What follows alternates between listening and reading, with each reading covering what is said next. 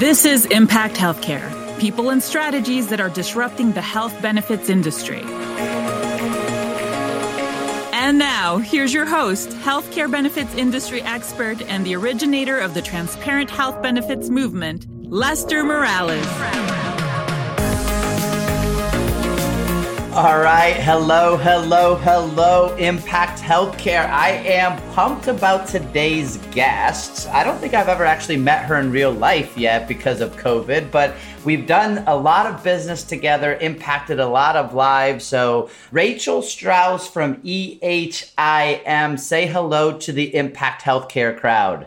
Hi, everybody. Thank you for having me. Rachel, one of the questions I ask all of my guests, and you know me about my why, but what fuels you with getting out of bed and what I call swimming upstream like a salmon? We could easily work and do the same old thing that everybody else does, but we choose to get up and do something different. What motivates you to get out of bed fired up about this?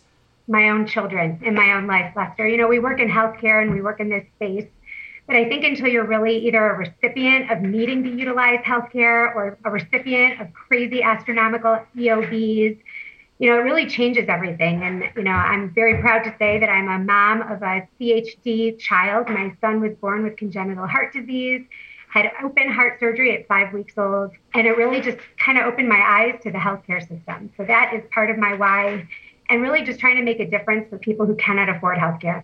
Awesome. So, this is a conversation about this specific topic that's near and dear to my heart. So, when I was 15 years old, my dad was diagnosed with multiple myeloma. And post bone marrow transplant, he was on a drug called Revlimid.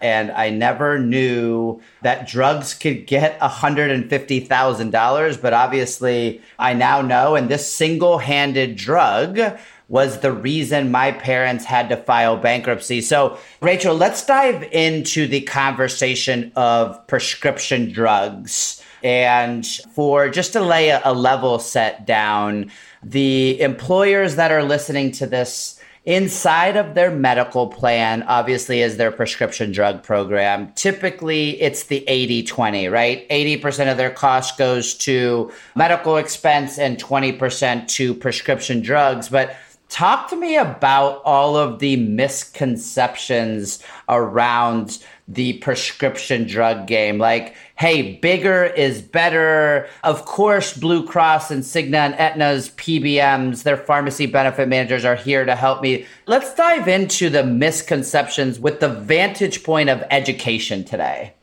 Sure. So I think the biggest thing that is a misnomer is that every pharmacy benefit manager takes that M to heart, right? That they're actually managing your prescription drug program.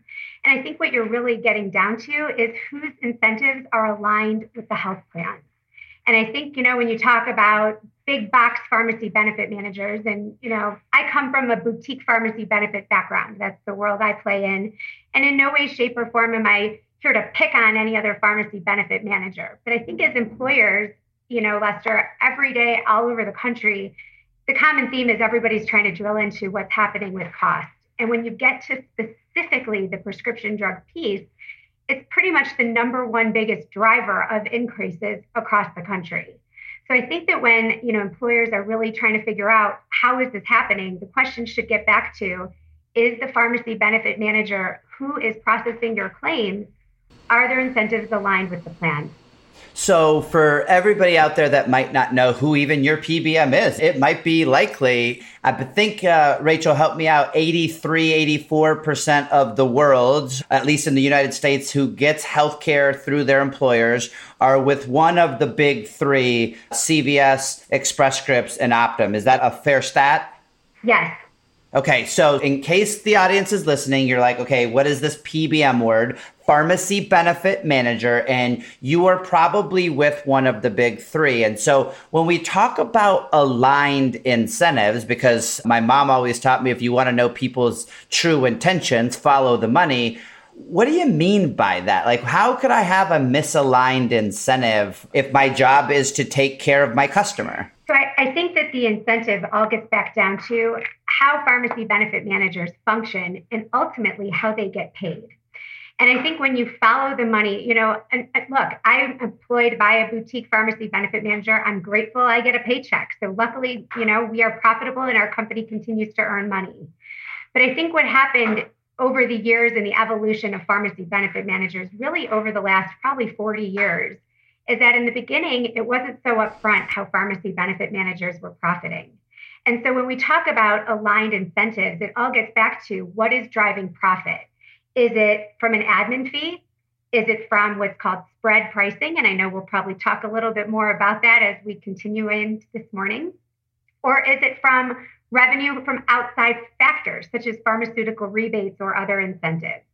And so when you look at what a pharmacy benefit manager's ultimate profitability comes from, if it's coming from the mass utilization of medication, especially expensive ones, like a rebate model, you're not allowing opportunity for another common theme in the industry this day, which is lowest net cost.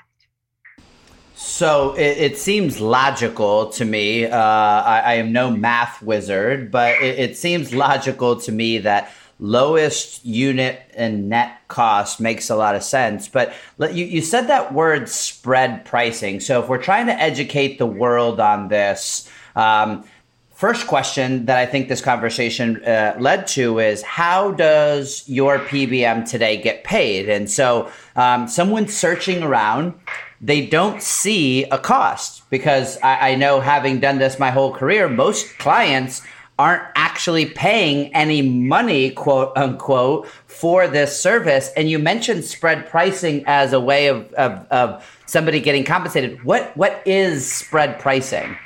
Sure. So spread pricing um, is when a pharmacy benefit manager negotiates a discount with a pharmacy or a pharmacy network or a mail order provider, and they receive one discount and then what they're charging back to the client or the fully insured health plan is a different number altogether. And that's where they're building in their profitability, is through the spread of price between what they acquired it for and what they're billing the client. A, a classic middleman, right? I buy low, I sell high. Uh, and in that scenario, so if, if we were uh, advising people, we would say, hey, check out your program today. How much are you paying? your PBM to do what they do, they don't see a number. There is spread pricing. Is this a little bit like are they making a little bit of money? Is this a lot of bit of money? Like how, how does this work if I've never even seen what the cost is? And, and I think Lester, that's part of the problem is that it's not disclosed. And so, you know, when PBMs really began, I mentioned the boom of them was probably about 40 years ago. And I say this because in every PBM t- history you see in 1987, I think that was the year of the boom of PBMs. I think what happened was in the beginning, it wasn't a, a very large amount. And that was the normal way for pharmacy benefit managers to get paid. But I think as generics kept getting cheaper and cheaper, and this is where you've heard of Lester $4 generics, right? Walmart was the first one on the scene to really advertise those. What I don't think happened is I don't think PBM adjusted what they were charging in spread. So what was happening is where they got used to charging maybe $40, $50 for a script, employers were used to paying for it. When the $4 boom hit, nobody was de-escalating what they were charging. And so what started to happen is as generics got cheaper, that spread of price continued to grow more egregious. And I think that is where people started realizing what was going on behind the scenes. So, Rachel, is it possible in those examples using those numbers? I walk in, I could pay cash for $4, but my copay through my health plan might be $10 for that generic, but that generic actually might be getting billed through the plan at $50. Is that like a legit example that could happen today? Yes, among others. I mean, there's also there's there's that example, and also the pharmacies if they're charging more than what the cash price is. I mean, there's all kinds of things that can happen behind the scenes, which is why consumers are really being put at the forefront these days and knowing what their medications cost. So, you know, I'm sitting at, at uh, the dinner table. I see that GoodRx, uh, you know, commercial. Is that a, a method of trying to get to some transparency here? Yes, I mean, GoodRx is a great tool, but you know, and this we can talk about on an entirely different podcast. But GoodRx is really just another pharmacy benefit manager behind the scenes giving discounted prices.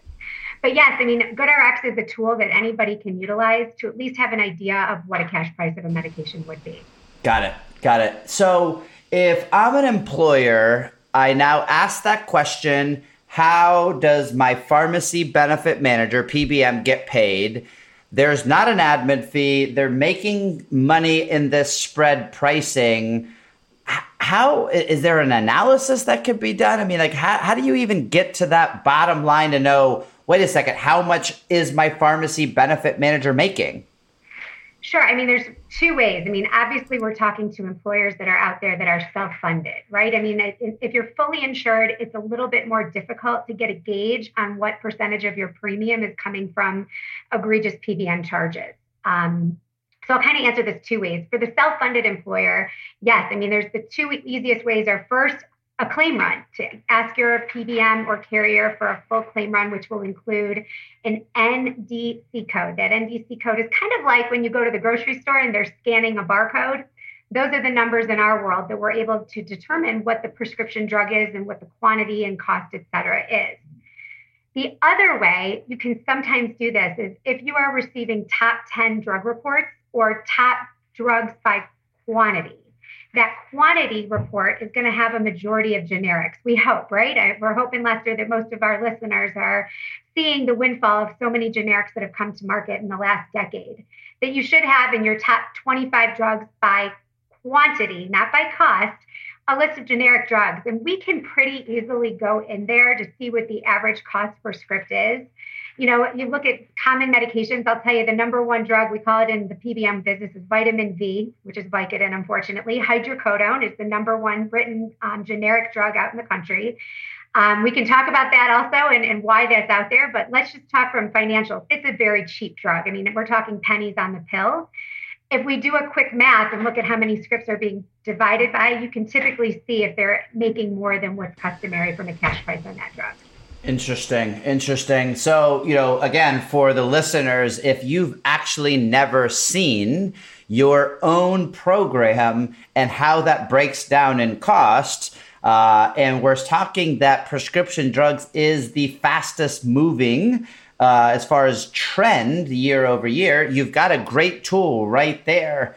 Uh, you know, Rachel, we talked about quantity, and although spread pricing is a way and is a cost factor, it's not really where clients are spending a lot of their money. Um, I want to transfer to where the money is going. So, again, I'm sitting on my couch last night, I'm watching the Olympics, and there are commercials left and right. And you know, people in a bathtub taking a you know a bath together in the beautiful forest, and all of these things. And I see all of these commercials. Um, Talk to me about the impacts that that you guys have seen with that direct to consumer marketing and how just how much drug pricing really comes out of those drugs that we see on TV.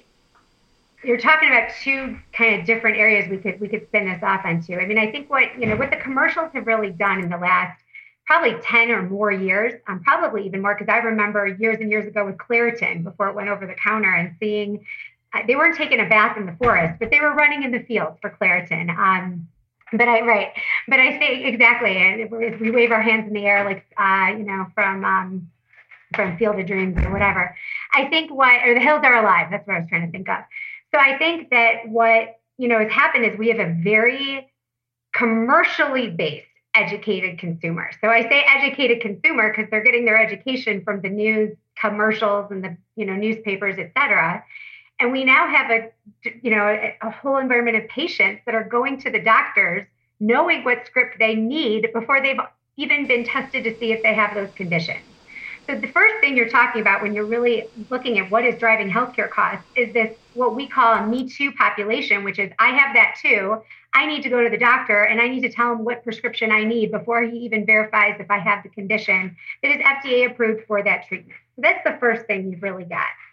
The second area is that the drugs that are on television, and that look, there are some lesser miracles of science. There are things that are coming out. We are living in an incredible age where there are things coming out. You know, in the last decade and a half, we have cured Hep C. I mean, there are things that are coming out that are making you know the world better. But a lot of the drugs on TV are not necessarily the cheapest medication or that miracle of science, right? They're alternative medications that people, you know, are being advertised to that are simply pharmaceutical companies remarketing an old product in a new way. And again, it is driving cost. And you know, when I think where we're leading this into is where the pharmacy benefit manager's role in all of this is. And that really gets to that word that you hear every year, really, whether you're fully insured or self funded, which is that formulary. A formulary for our listeners is simply the list of medications that are covered or excluded and how they're covered, right? This is where you get into one of the mechanisms a lot of employers have put in place in the last probably 20 years has been what we call multi tiered formularies, right? Where you've got preferred drugs, non preferred drugs.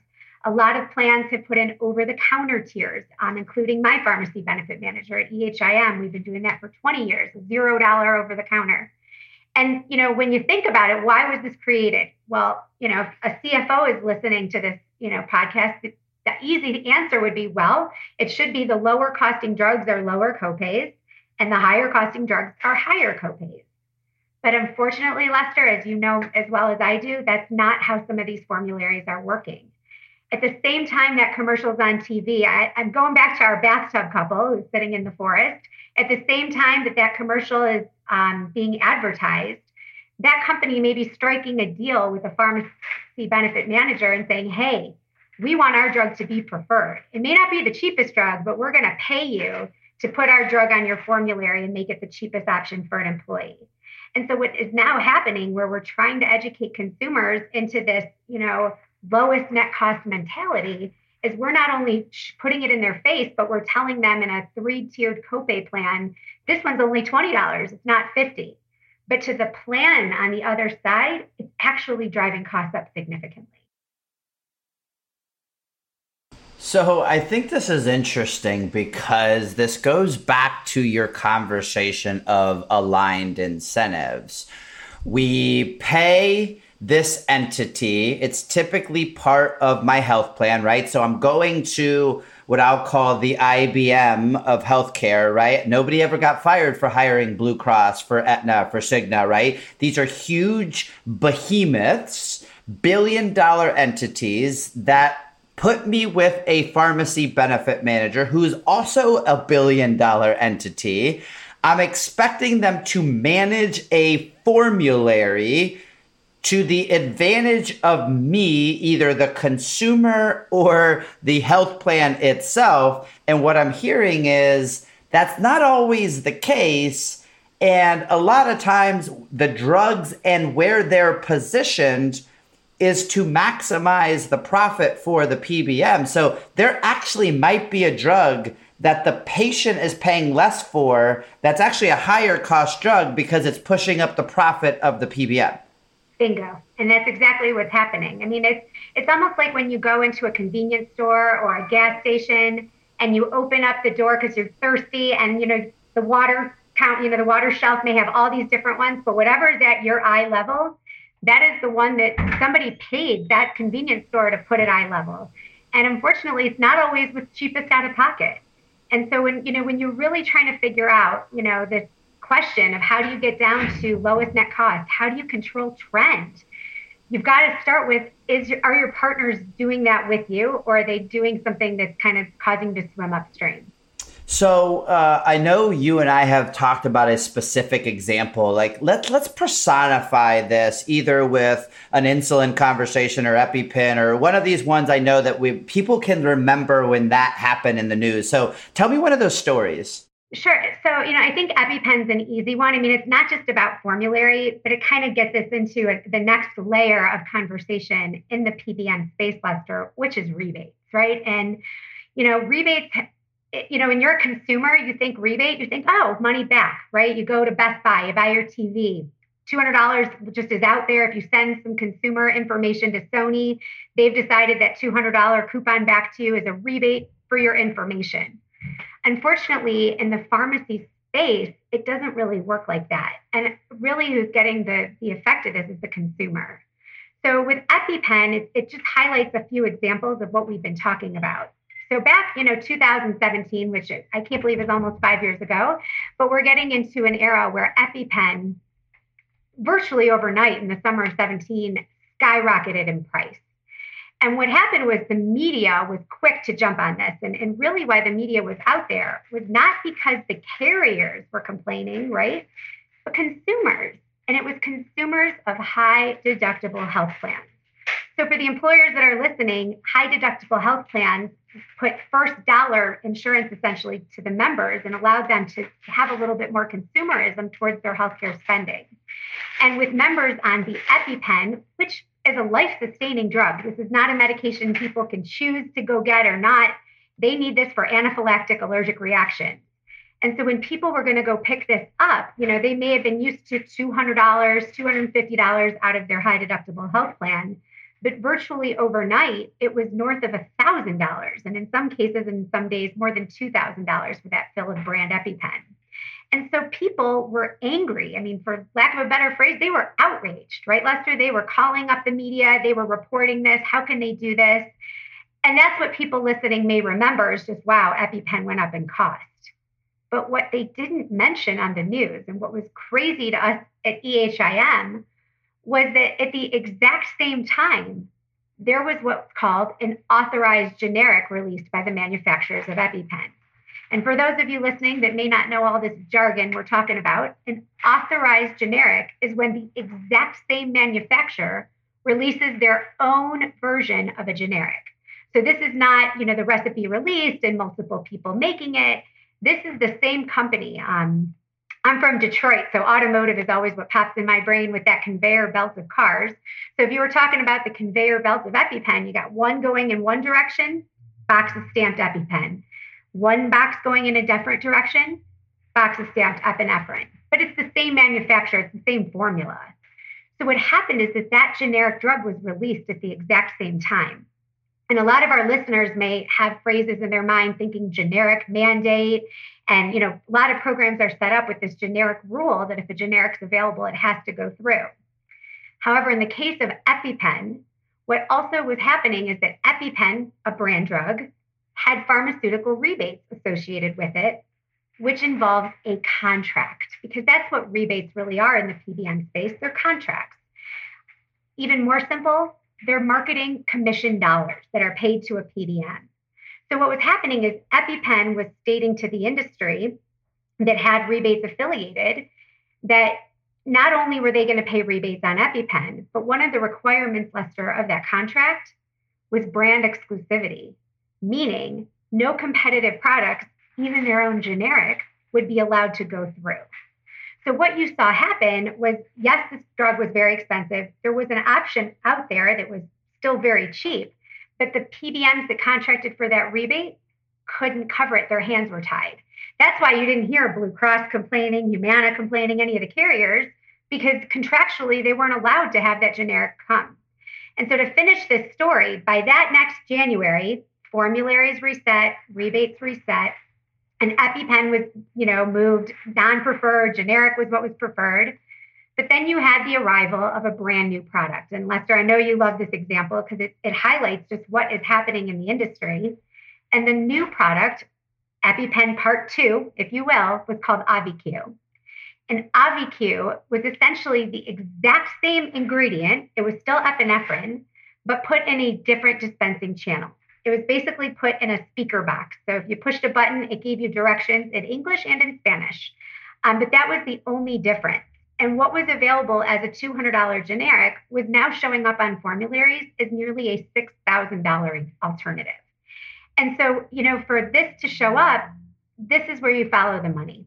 I get so angry at this conversation because, you know, I, I think as somebody who has had loved ones have a lot of health care, I would never argue that if somebody's receiving better care, I'm okay that the price tag is is more expensive. That's not always mostly true in healthcare. Actually, better healthcare is a lot of times cheaper, but I could wrap my brain around a drug that is, you know, new to market, doing these amazing things and paying a little bit more money. But when you're talking about the same drug just wrapped in a different wrapper, uh, it, it drives me absolutely crazy to think that the carriers did nothing about it. So they have people coming to them paying different numbers, even though we know that the cost is different on the back end.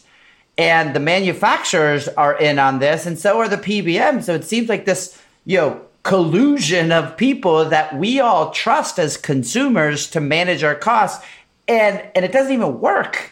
Uh, it's just unbelievable. So you said a word in there, rebates, uh, and I want to dig into that because I feel uh, people are misguided in this word rebate. And I'll take back and, and make fun of myself. I was an advisor uh, for health plans for many, many years. And I used to tell clients, hey, this might be the better approach because the rebates we're getting back are more.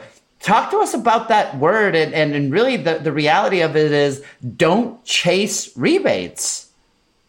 A hundred percent. And and I think with, you know, rebates, it's just understanding what drives them. And, and the key, if the listeners today are going to get one, you know, statement out of this talk, you know, about rebates, is that rebates, with the exception of specialty, and I know we're going to talk a little bit about specialty drugs in a few minutes, are not necessarily one script for a check they are designed to push market share, right? Remember my example of the convenience store. They're meant to put your eyes towards a certain product or your members' utilization towards a certain product. And that product is not going to be the cheapest one out there. And so when we're talking about chasing rebates for years, it was always about how much money can you get back at the end of the year or quarters, you know, six or seven quarters later when really what you should be trying to figure out is what is your pharmacy benefit manager doing to lower costs immediately? Because those checks that are coming back at the end of the year are money maybe you didn't need to spend to begin with. I, I liken that example of if my accountant and I, my whole tax strategy was to maximize my tax return. Now, I want my tax return maximized as much as possible, but after all year trying not to actually spend the money to give to the government in the first place. So that's kind of the same thing in this example exactly. is why don't we just not pay overpay for stuff that they feel bad to give me a little bit of a rebate back on the on the back end? Exactly. And, and I think for the employers out there, if that's the strategy, your PBM is coming back to you year after year. You know, again, I'm uh, listen, having the assumption that everybody listening to this is trying to help, you know, their own puzzle of healthcare. So I think that, you know, if your PBM is only strategy is raise copays to your employees or redo your formulary so that you can get more rebates, those are not real strategies that are going to have a lasting impact towards trends. I I couldn't agree more. So we we talked and hinted on specialty drugs. Uh, I saw a stat uh, that you know it's even getting worse. Two to three percent of plan members are driving 50 to 60 percent of, of drug cost and it's all around that specialty drug talk to me about specialty drugs and um, you know what what are they and what what what is the normal consumer doing? Like what, what, what are we doing to help with this? So specialty drugs and I, i'm going to have to be redundant in its own name are for special unfortunately conditions which is how they get their name.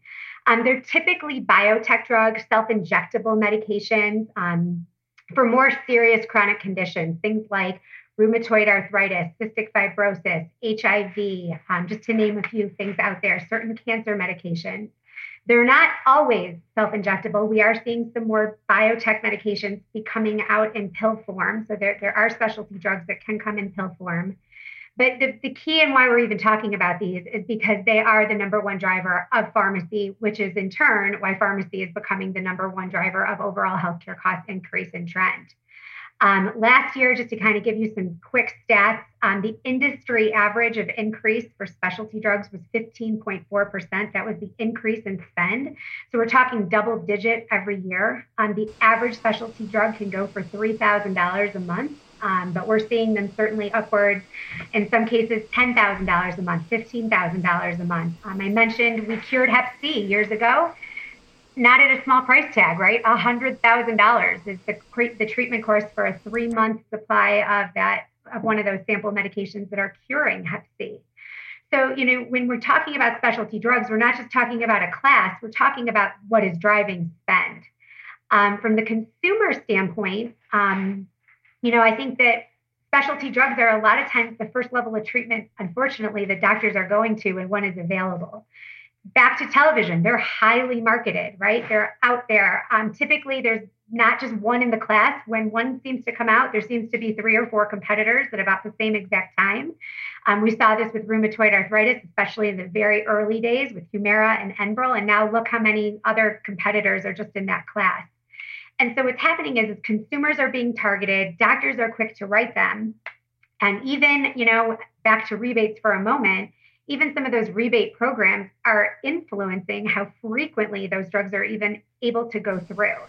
So you're seeing these specialty drugs just increase year over year. Um, and you know, with the consumers, the only strategy that's really been put out there is coupons, and, and members are probably quick, probably going to GoodRx, probably identifying that there are coupons out there to help with some out-of-pocket costs. So that's kind of, you know, from the consumer side, there has been a lot of resource out there. And, and I would argue most members on specialty drugs are using some form of cost savings on their own behalf.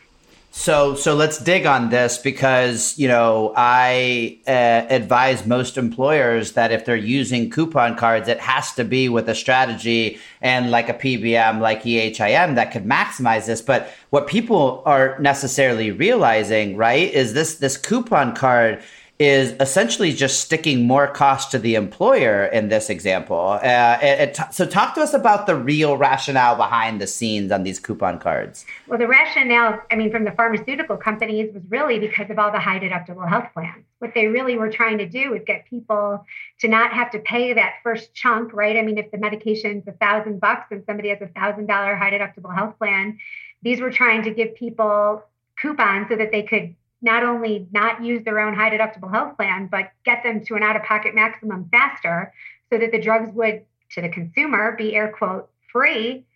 And as you were mentioning, yeah, it was sticking it back to the plan sponsor or in a fully insured, the carrier. In that example, in there, so uh, let's just take an expensive drug that's $10,000 a month for, for easy math. Uh, $10,000 a month I might have a $4,000 out of pocket expenditure. There might be a coupon card for $10,000 for that drug. I use my $4,000 on that coupon card. I'm done.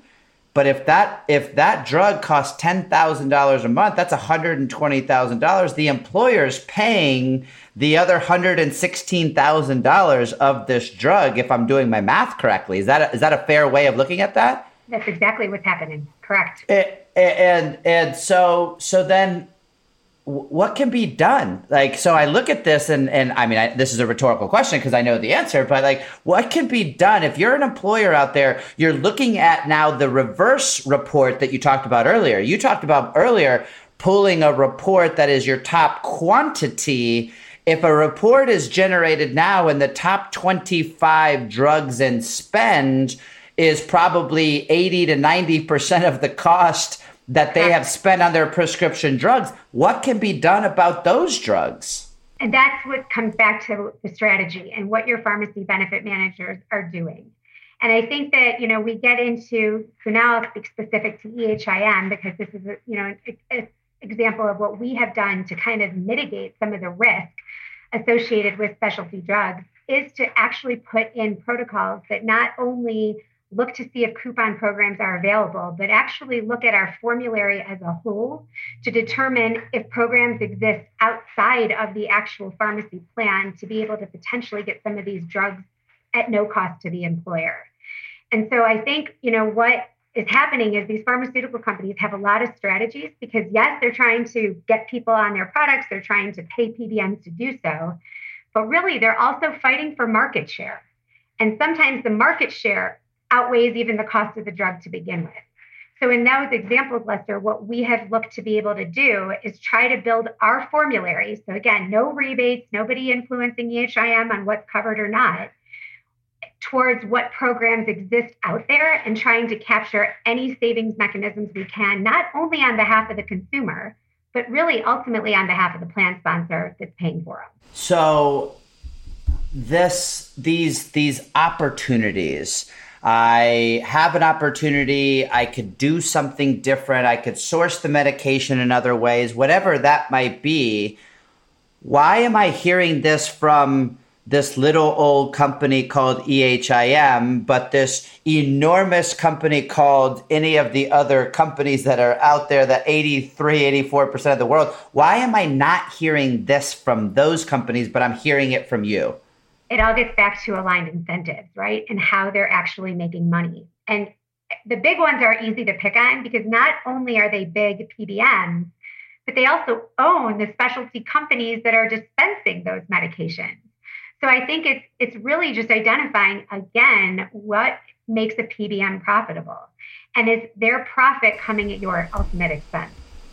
I I will just challenge the audience who's listening to this to just check financials of the big PBMs, the big carriers, if um, it's like Vegas, they do not lose. So, um, you know, Rachel, one of the goals I always have in this is to educate, um, you know, the audience about uh, proof is in the pudding. Uh, we say down in the in the South. Uh, so, talk to me about an actual client. Pick one. I know you have a million stories, but pick one and and let's go through. You know, what was the client doing before? Uh, what did they do? What did you help them do? Uh, what was the impact of this? So, so let's get really tangible in this. Sure. So I think with any example, and as our listeners are, you know, kind of evaluating and soaking up all of this information, I think the key here is that you have to work with the partners that bring solutions to the table. And the example I'm about to give, it was, you know, that we're talking about a Midwest um, privately held company, about just under 800 employees. Um, they were previously self-funded with a large, one of these large PBMs that are out there.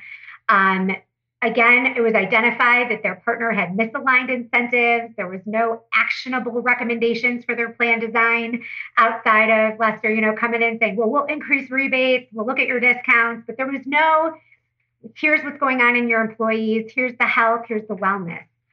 And you know, just also I want to mention about this particular client because it may resonate with some of our listeners. They're extremely paternalistic, right? This, this is an employer that really cares about their employees. They're not just coming, you know, trying to save money and sticking it to the member. This employer came forward and said, We want to save money. We believe there's a solution, but we're not doing it unless we know our employees' hands are being held. And so with that kind of environment and really understanding how we're going to onboard a group like that is really the key part of you know the beginning of this process. So it wasn't just you know bells and whistles were sold to this employer. It's here's the strategy here's what we're going to do. And because this employer was so tuned in and, and truthfully the, the consultant we wrote this group with also was very hands-on and set up weekly phone calls for the 90 days before we even integrated. And I, I, mention all this because I don't want any listener to think it's a flip of a switch, an easy snap, and boom, you're going to hear the results I'm about to share. It was partnership on all levels. And I think, Lester, to what you're saying, the takeaways from today are there is no easy flip, it's partnership and it's identifying the right solution providers from the consultant standpoint to the providers that you're picking and not siloing everyone. So we had these weekly implementation calls 90 days out. Members were given welcome letters. We communicated with them what medications would, you know, behoove them to take from a formulary standpoint. Um, we onboarded, we had reach out with all of these members, and I'm pleased to say, you know, what they were spending net of rebates 184 per employee per month. And, and with EHIM, just for example, with all of these programs we've put in place with specialty drug management, a tighter formulary, with education, we're now at 169 PEPM. And so, and, and the members overall out of pocket has also decreased as well.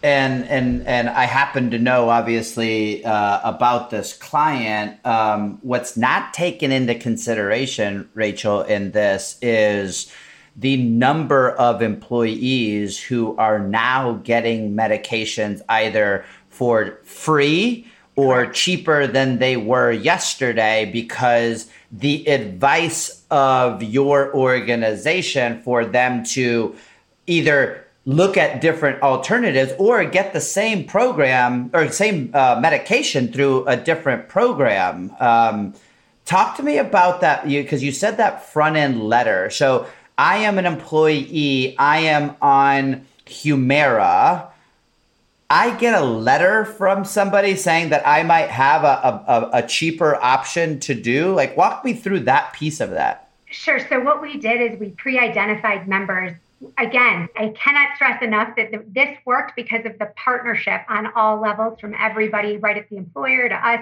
to the consultant who wrote this case. And so, with that partnership, we were able to pre identify members that may be impacted from some of these cost saving solutions and strategies. We did an early reach out to those members so that, like you mentioned, dear sir, madam, you're on X medication. There may be a strategy for you as of January 1st please contact EHIM to begin, you know, the onboarding process. No, I was going to say, I want people to, to, to, realize this. This is not the HR people doing any mm-hmm. additional work. This is not the name of the drug was told to the client. This is just, hey, we'd like to send this letter to these people. Can you just help us out with this? And you took care of the rest. And now I look at it from the other perspective. I am now the customer, the patient. I am taking this medication. If you're my family on Revlimid, you're paying $10,000 a month for this drug. You're maxing out your out of pocket. And I get this letter saying you might have an opportunity to save. Just call this 1 800 number. So when we talk about changing healthcare, we're talking about one phone call? Correct. And so it's one phone call from the member, a few more on our end to, to do the work behind it. But I think, and to put this in perspective for you, this particular client, had we not have stepped in, specialty drugs would have accounted for more than 52% of their overall plan spend. Because we've been able to intervene, we are now at 38% of plan spend. We may increase that number um, as the coming months continue down the road. But we have shaved off such a big portion, so much so that the year to date savings as a PEPM for this particular client is $50 a month. I mean, I look at this in a way that says, okay, we're not talking of 800 people we're not talking about a mass number of people, right? We said these stats, two to 3% of the people that are touching your plan are driving 50 to 60% of your costs. So we're talking about a subsegment of a subsegment. And in 0% of the way did we say that person's not going to be able to take that medication, only that there might be a different method of getting that person to the same medication or one that might work better for them, but all voluntary in nature. This is a carrot, not a stick. So I can choose to do this or I can choose not to do this. And my incentive is, is me. So I look at this and I'm like, man, you know, just like anything else in the world, I want to get in shape. I can't eat Twinkies and expect to get in shape. I have to do something, but the something in this to me of hundreds and hundreds of thousands of dollars of savings is communicate to your members that they might have a cheaper way of getting their drug. Correct. And I think that just from that communication, and, it all gets back to Lester, utilizing the data that is provided. And I know, and I'm looking at the time for our call, so I'm hoping, you know, what's going to resonate to the listeners on this call is that data is there for a reason and data can drive results. And that's what happened with this particular client. I love it. I love it. I love it. Rachel, I am sure that there is going to be an advisor, a CFO, an HR person who says, Man, I got to know a little bit more. If somebody's listening and wants to get a hold of you and understand EHIM a little bit more, first of all, any place that they could get a hold of you and then, then also we didn't really describe what EHIM was so so you might want to leave them with a little bit of who your company is Sure. So, first of all, you can find me very easily on LinkedIn. My full name is Rachel Strauss, S T R A U S S. I always joke my husband's name is Levi. Can't forget the name, Levi Strauss. So there, there you go. And as far as EHIM, we are a national pharmacy benefit manager. Um, I mentioned early on, we play in the boutique space by design. We are not aspiring to be one of the huge conglomerate of pharmacy benefit managers. We're very happy um, in our lane. We're headquartered in Detroit, but we are a national company. We have just shy of 3 million members across the country.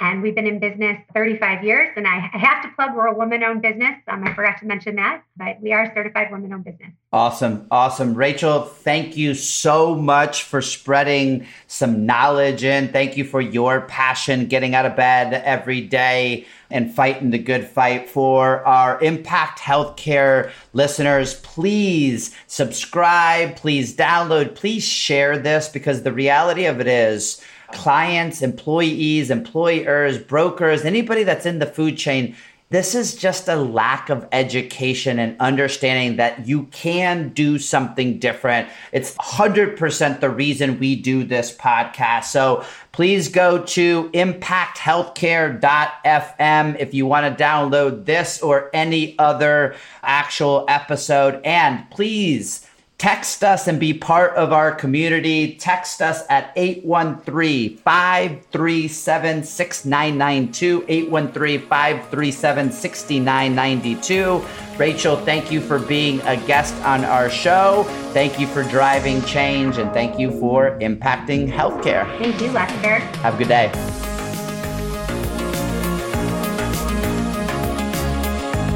You've been listening to Impact Healthcare people and strategies that are disrupting the health benefits industry with Lester Morales.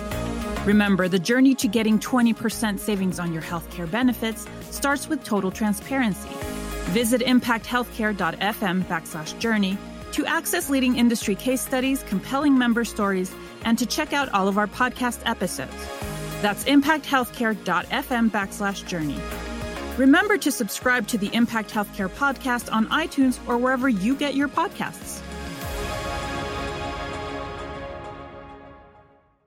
This podcast is a part of the C Suite Radio Network. For more top business podcasts, visit c-suiteradio.com.